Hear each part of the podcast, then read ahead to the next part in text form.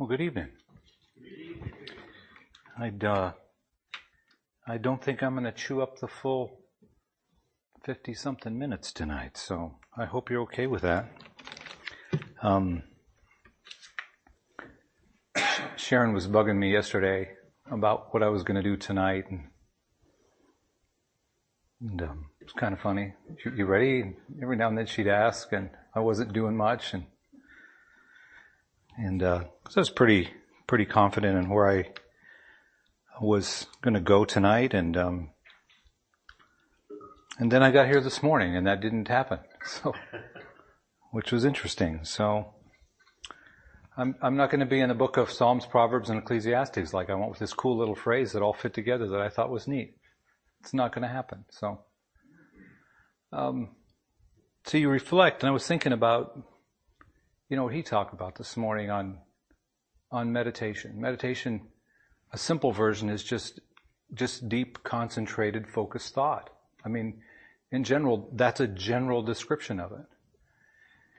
And what would drive that? You know, what drives your general, deep thoughts that you have? And um, I was just sitting right there where Dale was this morning, thinking about that, and and I was reflecting on you know, what, what uh, Isaac was doing. You know, was reflecting on the things that he saw, the things that happened to him. Well, that's, that's what he would have meditated on. He didn't have anything else. And I was thinking on a handful of things over the past couple of years that has affected me and um, and has changed me, changed the way I think and some of the things that I do. And um, uh, about a year ago, um, I, I, I didn't run across a verse. I was searching for a verse to, to fit what I needed. And um, a lot of you guys know that I shoot, and I uh, shoot competitively or have. And um, I was never sure. I never had this peace that this is what I should be doing. I'd have good days and bad. I'd pray about it. I'd seek the Lord's guidance in it. Should I really be doing this? And, and then I'd have a good day or a good outing. And I, I didn't, I didn't know if I could crack that up to prayer or if it was just me having a good day. Because clearly there's people out there that shoot competitively that don't have their Lord in their life and they shoot well. So no disrespect to God, don't take this wrong, but you don't need God to do that. You don't need God to do a lot of stuff because there's lots of people that do lots of stuff that have nowhere does God in their life. And so I kind of struggled with that and I came across a scripture that I thought was the do all end all to shooting well. And, um, and I've shared that with you before. It's Luke chapter 10. Just go ahead and turn over there. It's kind of and and fortunately, it has way more um, uses than what I was trying to use it for. Although it was very effective at that. Okay, Luke chapter ten, kind of a long chapter, and on the end of it is. Uh, I think this is the prod, not the prodigal. This is um, the uh, Good Samaritan. I think. But you get down toward the end, and um, verse 38, now it came to pass, as they went, that they entered into a certain village, and a certain woman named Martha received him into her house. So this is Christ. He's preaching and teaching and healing and doing what he's doing, and he's got followers, and he's got friends, and he's got groupies all hanging around with him, and they end up in this town, this village, the Bible says the word village, so you can figure out how big that place is. Probably not very big. And they end up at Martha's house. And uh, Martha received them into her house, and she had a sister named Mary. We all know this. We've read this, which also sat at Jesus' feet and heard his word. So Mary and Martha are sisters. They're at Martha's house. Christ is teaching. Mary is at Jesus' feet, says, which also sat at Jesus' feet. That means there's other people there. But Martha was cumbered about with much serving, came into him and said, Lord, dost thou not care that my sister hath left me to serve alone? Bid her therefore that she help me. I just can't imagine saying that to Jesus. And I can't imagine that. I mean, how comfortable were they with Jesus or how little respect or understanding did she have to say that? I can't imagine saying that to him. I can't imagine saying to pastor, don't you care that my car's broke down? Or whatever, whatever my need was. And I can't imagine saying that to him. As casual at times as our conversation is, I would never say that to him. And Jesus answered, responded, really didn't answer, responded fashion said, Martha, Martha, thou art careful and troubled about many things, but one thing is needful. And Mary hath chosen that good part, which shall not be taken away from her.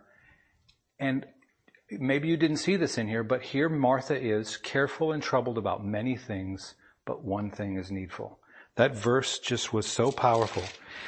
Martha, Martha, Jesus Christ said this, thou art careful and troubled about many things, but one thing is needful. And that was the template that I needed. Because when I was doing what I was doing, I could never keep all those intrusive thoughts out of what I was doing. That affected what I did. And I found on this, I employed this template to what I was doing, and it allowed me to take all the intrusive thoughts out and do what I wanted to do. Ultimately, I accomplished what I wanted to accomplish, and it was great. It lasted for a day or two. Yay! I hit this mark. Got this new title. It didn't feel that great. I mean, it did. But uh, it's like you go out to do something and you do it and you've wanted to do it and you finally get it and you go, really? right? Maybe it's a great meal somewhere. You got that. Uh, it's good. But here it is six hours later and you're hungry again, right? Or eight. I mean, it was good.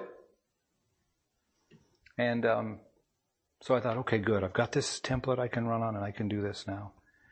I, I taught a lesson on this back around Christmas time.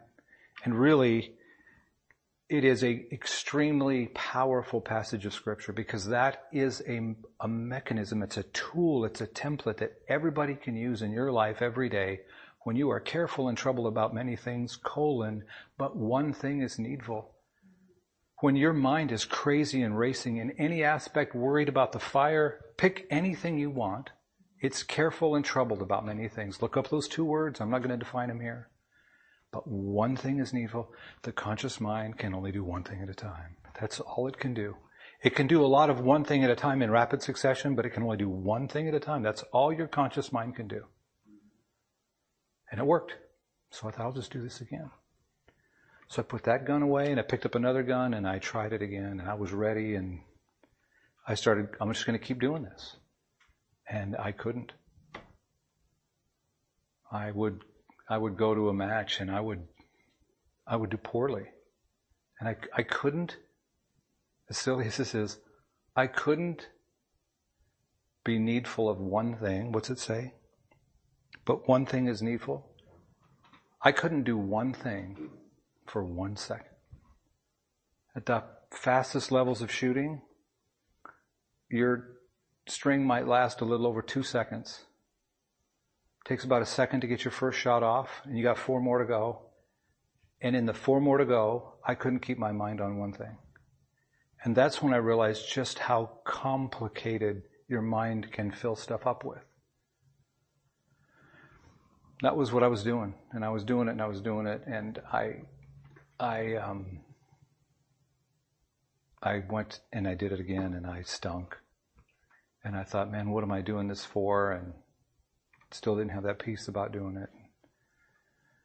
And I said, okay, I, I'm gonna, I'm gonna give this one more time. And I prepared the way I prepared and I was ready and I got there and, and I remember saying to a couple of the guys there, cause they know me, I was driving over to Benton City, four hours to shoot for um, 97 seconds. and, um,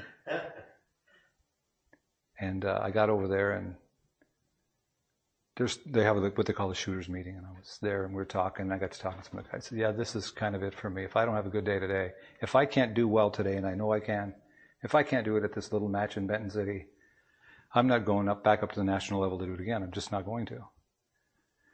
And one of the guys said, "Boy, that's some pressure, right?" And uh, having a pretty decent day, did something stupid, got disqualified. Nothing was wrong, nothing was bad, nothing bad happened didn't follow the rules. And um, I got disqualified. And um, and I said, I guess I'm done. But I still wanted to keep going, right? So ultimately, I kind of went back and forth. I said that I was done. I'm not sure if I'm done. I, I just beat myself up the whole way home. I got home and it was not good. And um, I um, I was talking to my friend Mike, Mike Perry, and uh, it was it was a super casual conversation. It wasn't this deep. What's wrong, brother? We really need to get none of this spiritual, fancy Christianese talk. It was just a casual, candid conversation. And I just was done. He says, What are you doing it for? And he didn't, not in an accusatory way, just what are you doing it for? And uh, I was doing it for pride, right? I hit the mark once. How many of these can I do? And he says, You can do this any day you want. Yeah, I can. I could go out on Friday and shoot at the top level, and on Saturday, I couldn't do it. I could, but I couldn't. What, what's this about? So I'm just, and, and it was that moment where I realized, you know, I, I don't need to do this anymore. And, and he didn't know in the moment that that was happening, but that's, that's ultimately what happened. And so now my focus was off of that. And over time, a very short period of time, I wasn't really even thinking about it. Sure, I came home on a Thursday night. I always go to the office on Thursday night. I came home sure and said, you going to the office tonight? I'd, I'd forgotten. I'd had such a drive to do that and it was gone. And I thought, well, that's it's kind of interesting, right? And so we started working on the house. It kind of took a back seat, and I still messed around with it, but the, the, the drive and the whatever you want to call it was just kind of gone, and it was just fine. And um, but I still hung on to this scripture in Luke chapter 10 and how it began to impact other aspects of my life. It impacted how I worked, it impacted how I deal at work. It sorts, it so quickly allows you to sort clutter from stuff. You can instantly take control of your mind. You have control of your thoughts again. That doesn't have to be there anymore. And that's what I learned from that is it, it doesn't have to be there anymore. Well, that was good. And then I, uh, I ended up running across some other scripture just casually reading, sometimes purposefully reading. And uh, or maybe I heard it, or maybe I read it, or both, but it all kind of happened about the same time. And um, turn with it, and that that was what was driving me, and that's what had that piece of scripture had been running me or helping me get to where I was at. And now that was gone. And so something was trying to fill up that space that was just and I ran across Matthew chapter 1, if you would. Turn back over to Matthew chapter 1. And I either heard somebody say this, or I was poking around online and saw a, a, a sermon from somebody that some of you know. And, uh,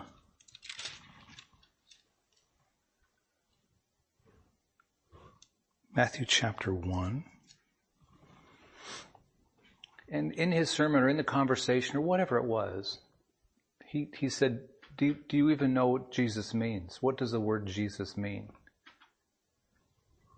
And here in Vec chapter 1 or 21 it says, And she shall bring forth a son, and thou shalt call his name Jesus, for he shall save his people from their sins. Well, I'd never thought that that's what his name meant, or there's a direct tie to the word Jesus and this phrase or definition. I'd never read it that way before. We've all read that, right? We've all heard the story of Christmas before. But I never really paid that close of attention to it.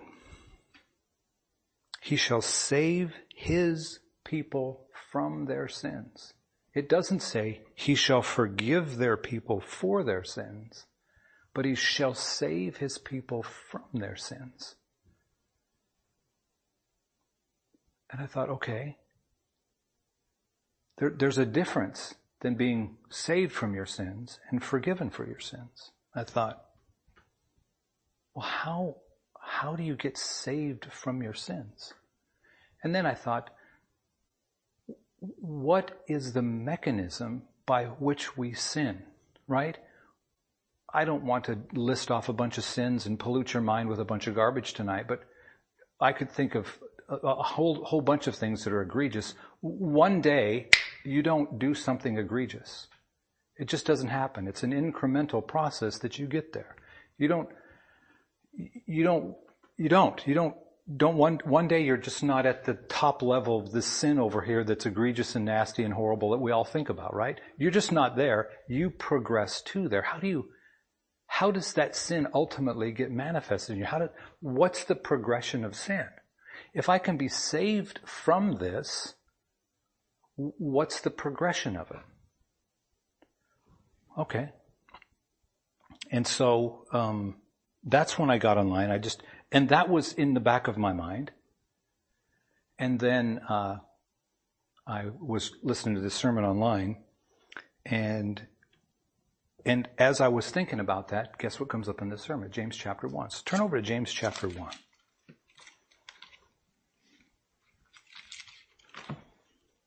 James chapter 1.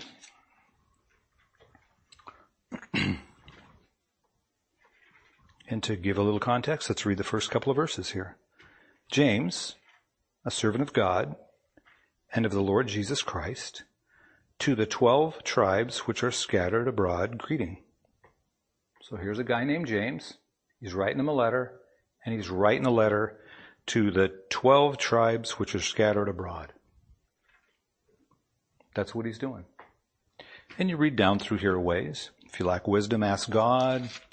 Um, a double-minded, verse 8, a double-minded man is unstable in all his ways. And then you get down to verse 12.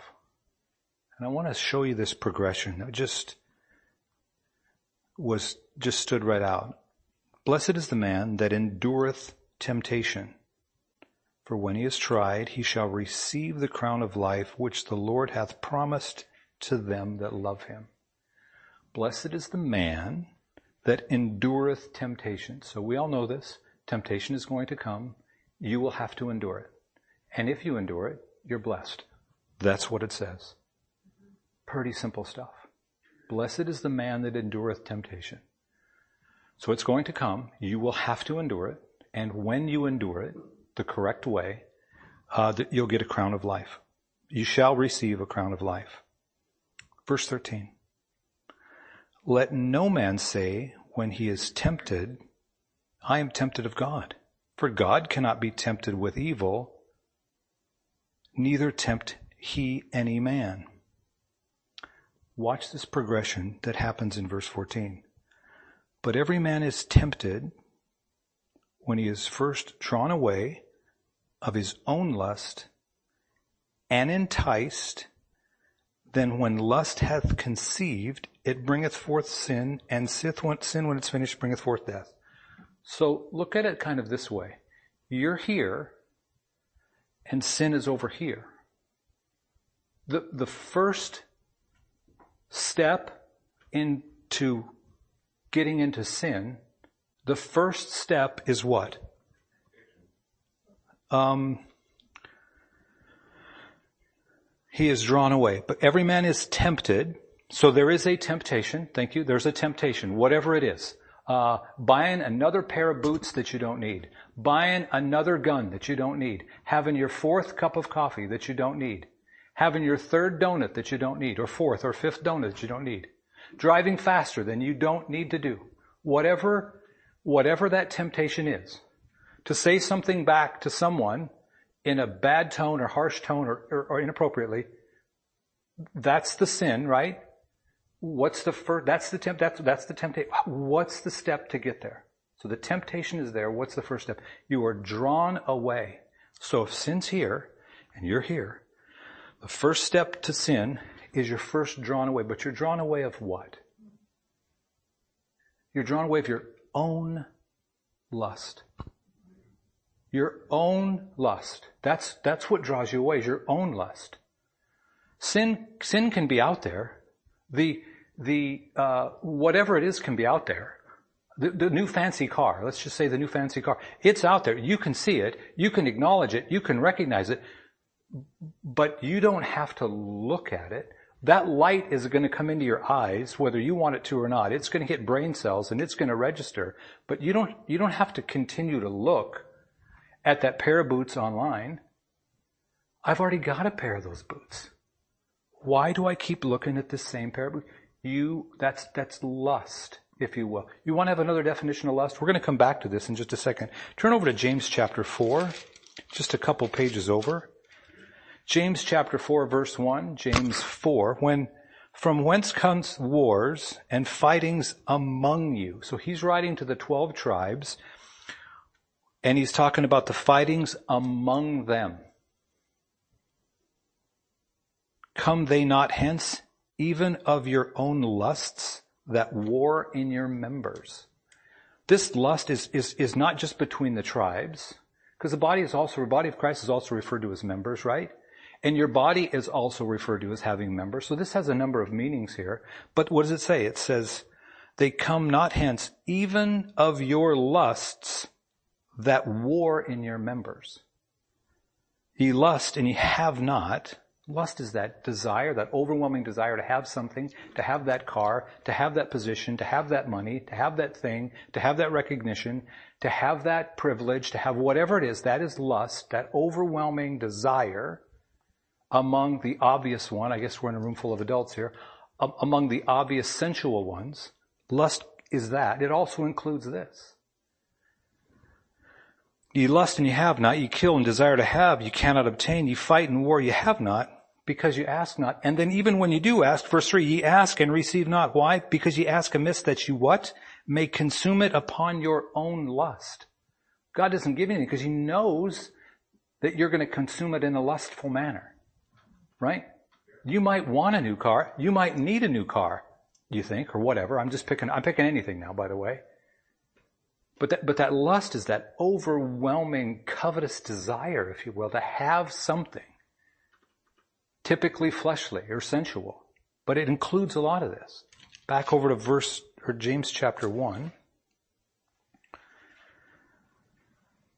But every man is drawn away of his own lust. So, so the first step into death and sin is to be drawn away of your own lust. And then you're enticed, right? So first you're drawn away, and then at some point, this enticement is some type of intimacy, which then conceives. And when lust has conceived, it bringeth forth sin. So the step is first you're drawn away of your own lust. You're enticed. So basically you act upon that lust, right? That lust and that action then conceives sin. And then sin brings about, brings forth death. Do not err, my beloved. What's it? Do not, um, then when lust is conceived, it bringeth forth sin, and sin when it bringeth forth death, do not err, my beloved brethren. That's, that's the process. So if, if Jesus is to save us from our sins, they're ours, this sin, temptation at least, and I'm, I'm sure this applies to other sin, but certainly it, it's a progression. And the progression is to be drawn away. Well, where's away? Where, where are you supposed to be if you're drawn away?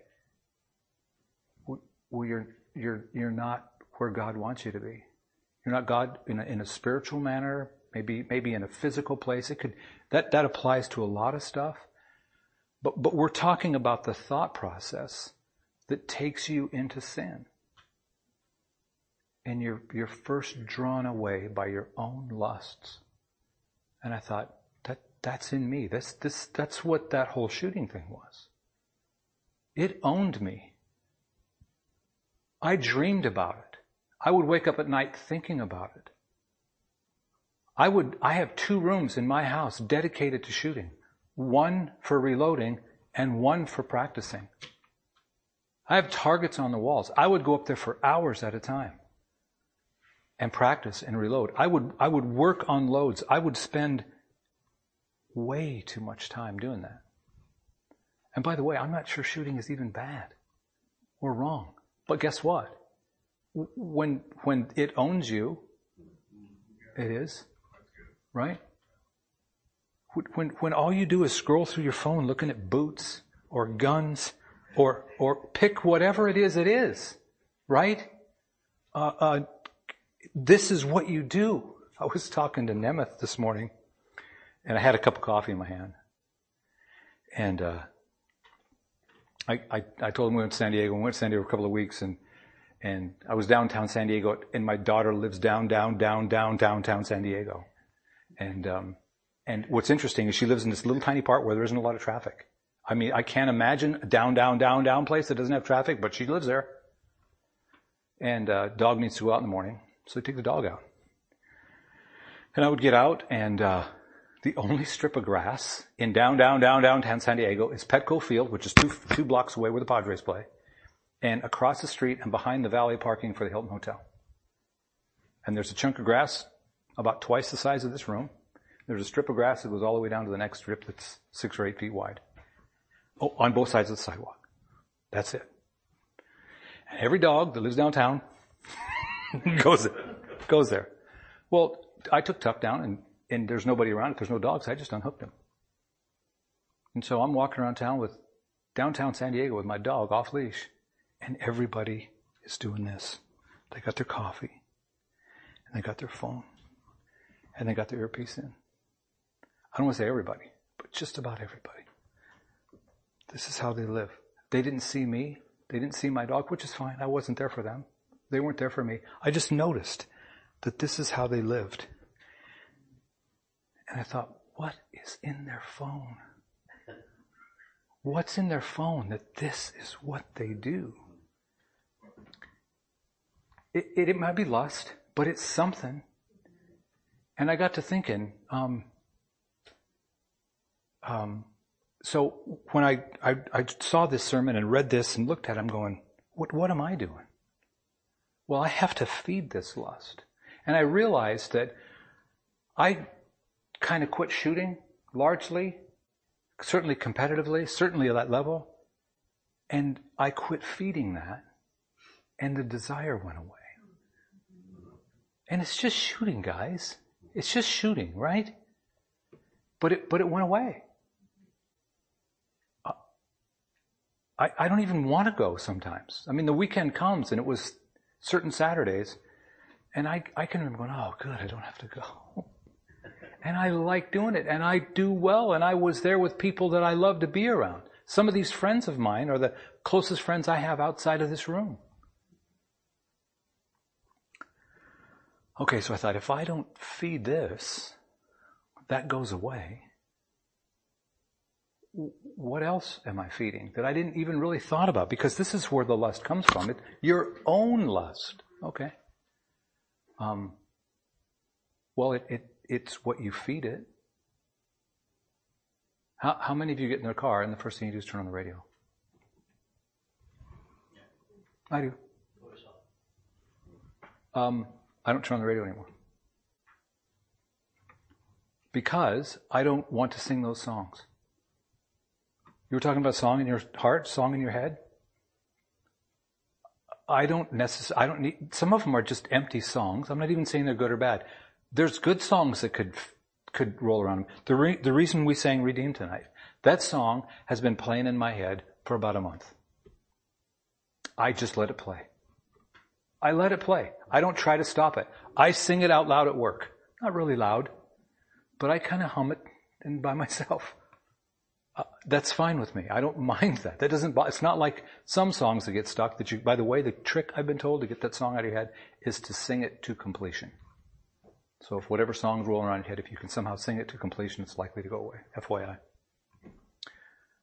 Uh, I, quit, and so what I do, I, I notice I would drive to, I drive, get to a stoplight, and my hand would go up to turn on the radio. And I said, no, I'm not doing that anymore. And I thought, oh, I could listen to talk radio. So I found the AM dial and I listened to talk radio. I'm going, this isn't good for me, right? There's, right? Uh, I'm not saying talk radio is good or bad. It's just wasn't good for me in the moment. Cause it feeds some other thing, right? That fear mongering, that fear that we all get force fed every day of everything that's bad in the world. So I, I quit feeding that. And, and these were just little, right? And I just quit feeding them. But I, but I wanted to put something else in there, right? I wanted the radio to be on, so I turned on AM radio. I wanted to fill that up, and I thought, if, if, if, if Jesus' name means to save me from my sins, that means you can be saved from your sins. I know I sound like Kamala Harris, but that's what it means. right? That's what it means.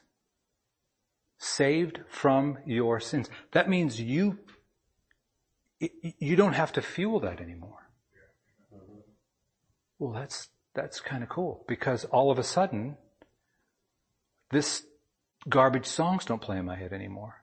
And this is just little guys. Uh, I don't have this overwhelming desire to compete anymore. It's just not there.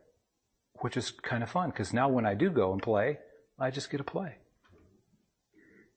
And I thought, but, but if there's a, if there's a mechanism that sin brings about death, and there's a mechanism that you go through to get there, and you can interrupt it. And by the way, you can interrupt it along the way.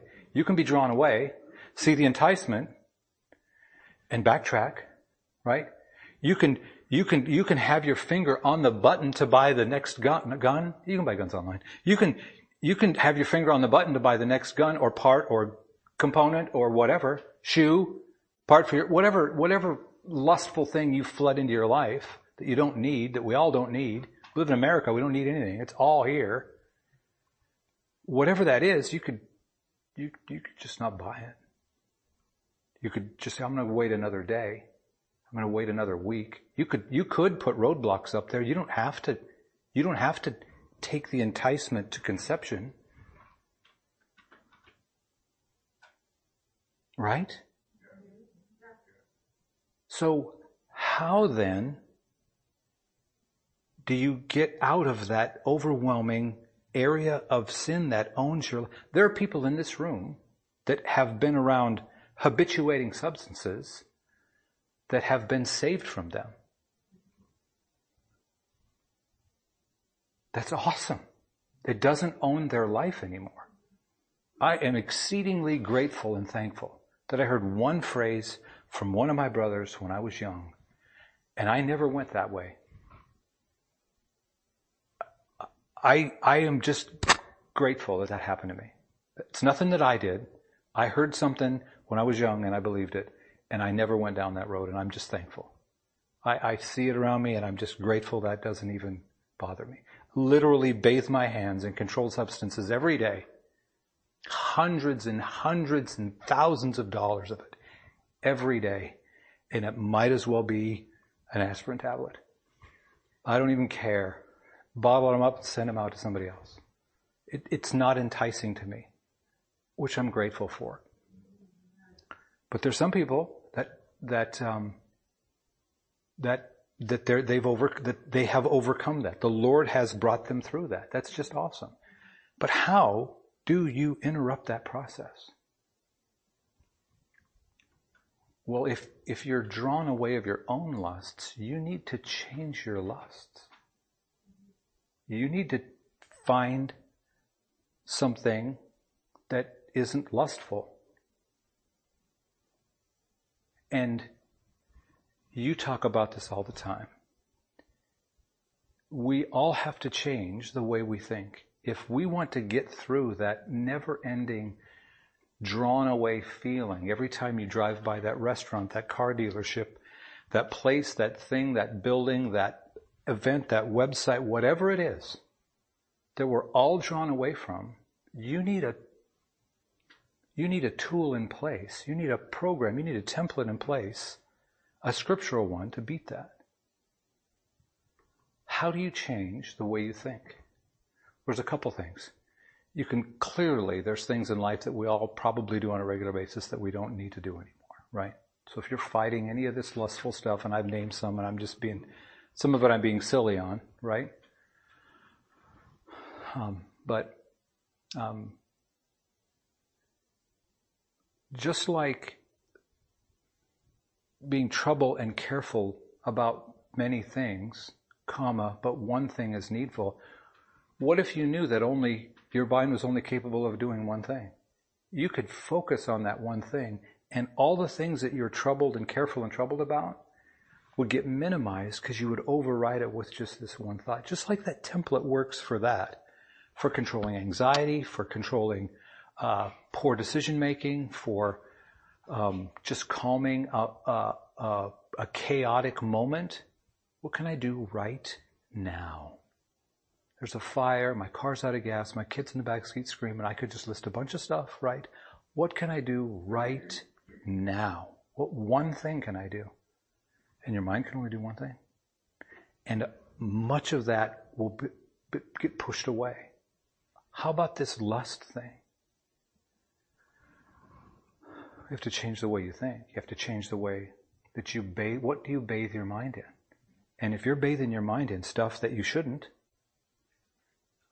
I have, I subscribe to websites that send me deals on ammunition components. I unsubscribe to them. That's not hard, by the way. You just go to the bottom of the document and you click on the unsubscribe thing. And if that doesn't work, because sometimes it doesn't, because I don't know if they're obligated to unsubscribe you, you can also mark it as spam. Can you mark it as spam a few times and it won't show up anymore? How hard is that? Do you have stuff coming into your feed on Twitter? Do you follow Kim Kardashian? I don't have Twitter account, so I don't follow anybody. But are you following garbage on web? It's easy to do. Do you subscribe to stuff that even though it's not necessarily bad or sinful, do you pollute your mind every day with stuff you probably don't? I have to be careful of that. I know what websites I go to and like to read news. All this new stuff, I don't need to see it. I was gone for about a week. I didn't see a lot of that. I, I forgot how nice it was not to know all of that. But what's the scriptural way to get out of that cycle? Turn to Proverbs chapter 23.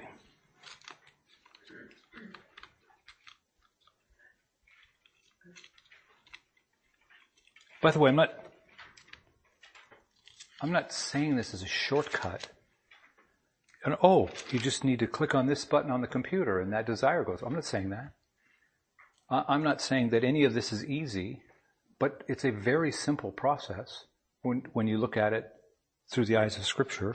Proverbs chapter 23. Let me get over there.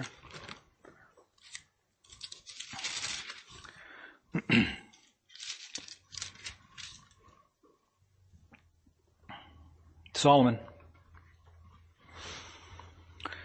Um, I really don't want to get into this part of it. I just want to get to the good part. Okay.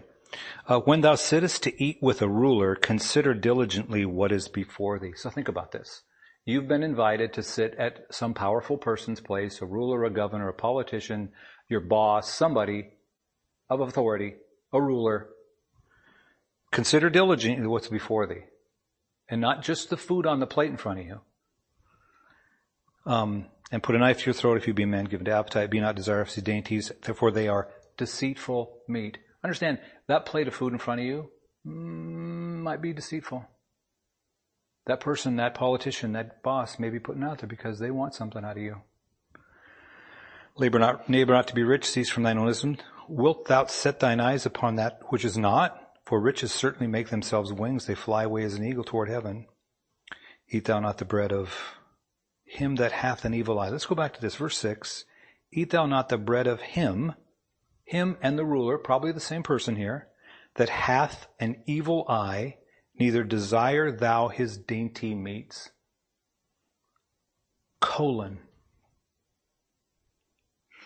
For as he thinketh in his heart, so is he. This is his mindset. And how does he get there? He thinks that way. Solomon is warning you that when you get here, this guy's probably going to try to take advantage of you. Understand that. And that's what this food is about. And why is he this way?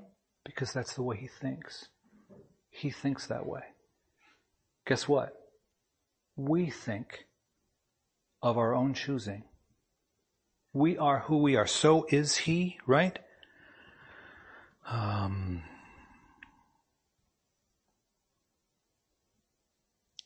verse 7 For as he thinketh in his heart, so is he.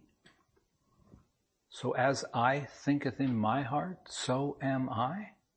How do I change that? This is who I am. I wanted to shoot like crazy. I want to do this and this and this and this. That's who I was. How do I change that? Well, mine came about a little different way, but I had to stop thinking about it. I had to stop immersing myself in it. How do you do that? Well, some of it you can just quit inputting and some of it will go away. By natural flow, things will take its place. Some of it good, some of it bad. But how do you change the way you think? And this isn't just your thought, this is your heart. So as he thinketh in his heart, as I thinketh in my heart, as you thinketh in your heart, it's who you are. How do you change that? Turn back a couple of pages to Proverbs chapter 16.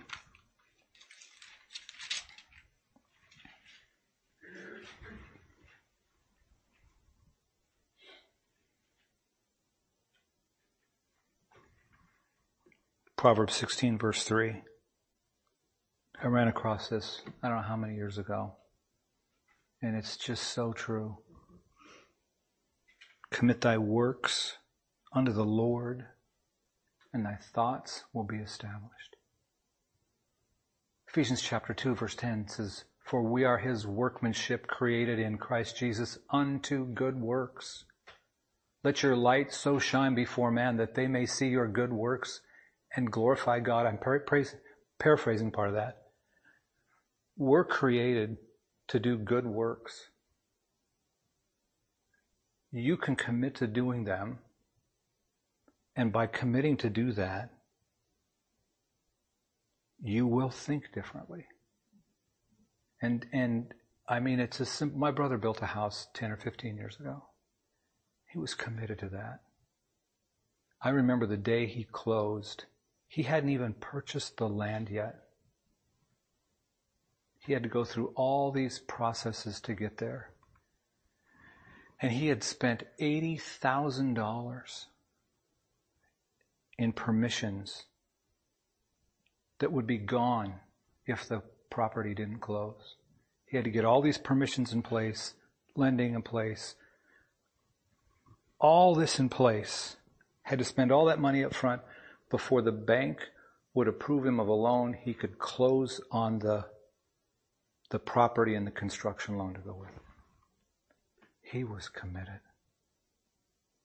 Can I tell you what, for about two years, that's all he did. Because he was committed. He had a big giant loan payment that was coming. He'd put 80 buck, 80,000 of his own money into this. And he was committed. And you know what he did? 24, not 24 hours a day, we always say that. Do you know what he did all the time? He thought about that house all the time. He committed his works unto that house. I'm not saying that's wrong or bad, but guess what? That's what established his thoughts if we could wrap our minds around being committed to good works for the Lord, man, that first step of being drawn away due to our own lusts, that lust would change. We would desire things of the Lord. And we wouldn't end up at the end of that where the sin is. And as simple as my stupid shooting thing was, it just became very obvious that it's a process. It was a process to get there, it was a process to come back. It was a process to do well, it was a process to improve. It was a process to understand where the sin gets. It was a process to um, overcoming that. And I'm not here to say that it's easy, and I'm not saying that I just use that for an illustration, not that it's good or bad or me, it could have been anybody else, but it's personal to me because it happened to me. We, it all starts with what we think about. And it all starts with our commitment to something. I mean, I'm not going to wrest the scriptures and fill in my word and say, commit your heart, commit your works to this, and your thoughts will be established. I, I believe that that verse could say, and I'm not trying to take away from scripture, but I believe you, whatever you commit your works to, that's where your thoughts will be established. I think the template is in place there that if we could fill it in with anything. But, but to know the steps to where your choices come to, and you can see down the road, we all know this, we're grown ups in here. Man, I'm nearly the youngest guy in the room now. You, you, you, no, I'm not. But, but, but we've, we've seen this before. We know where that goes. We don't have to go there. Christ came to save us from our sins, and He gave a template on how to do that. And um, the first step would be self awareness. Like, wow, maybe I shouldn't drive by the car dealership every day. I'm not saying there's anything wrong with a new car, but if it owns you, it owns you.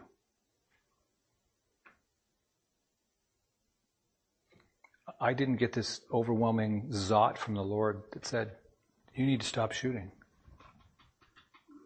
No, it, it just doesn't need to own you. Can I tell you something? It's nice. It's really nice. Let's pray. Lord, we're grateful for this time and for this very simple process.